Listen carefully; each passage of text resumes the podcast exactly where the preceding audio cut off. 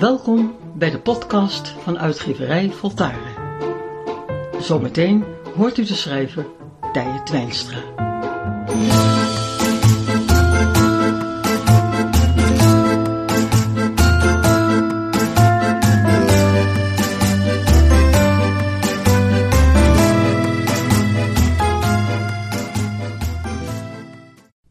Waarom krijgen intimiderende mensen meer voor elkaar dan zachtmoedige mensen?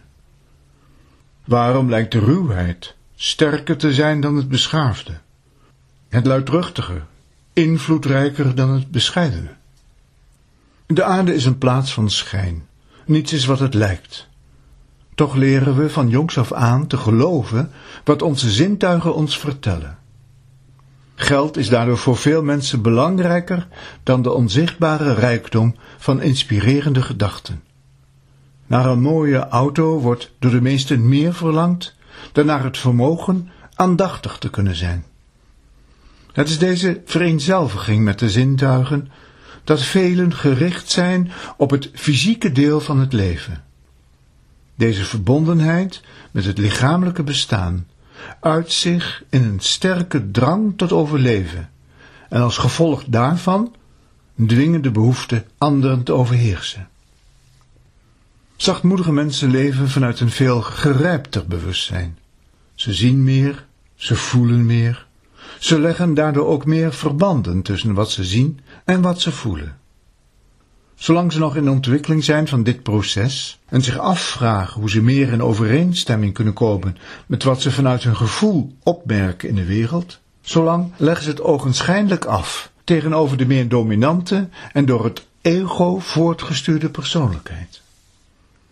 Ogenschijnlijk, want in werkelijkheid zijn zij, die verdraagzaam leven en vriendelijk blijven, de onzekerheid voorbij, die schuilgaat achter al het uiterlijke vertoon van hen die willen overheersen.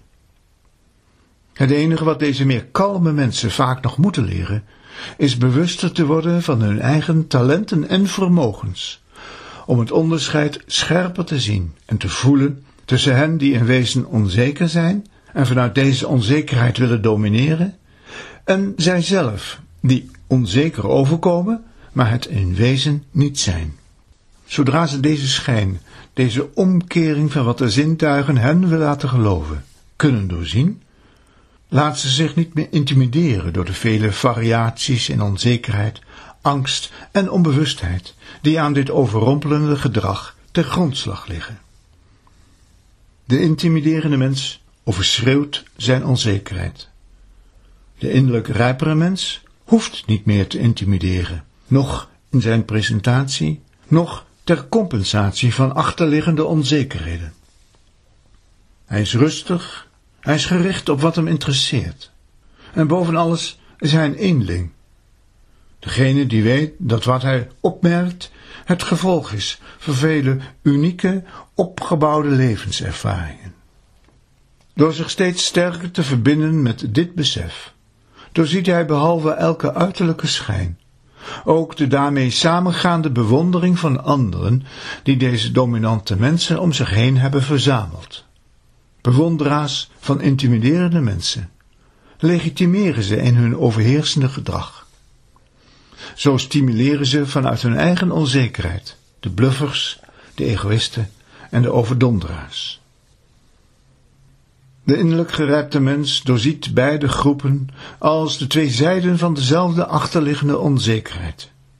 Hij keert terug naar zichzelf en is opnieuw bewuster geworden van zijn keuze, te leven vanuit zijn innerlijke vermogens, die zoveel duurzamer en doeltreffender zijn dan welke vorm van intimidatie ook.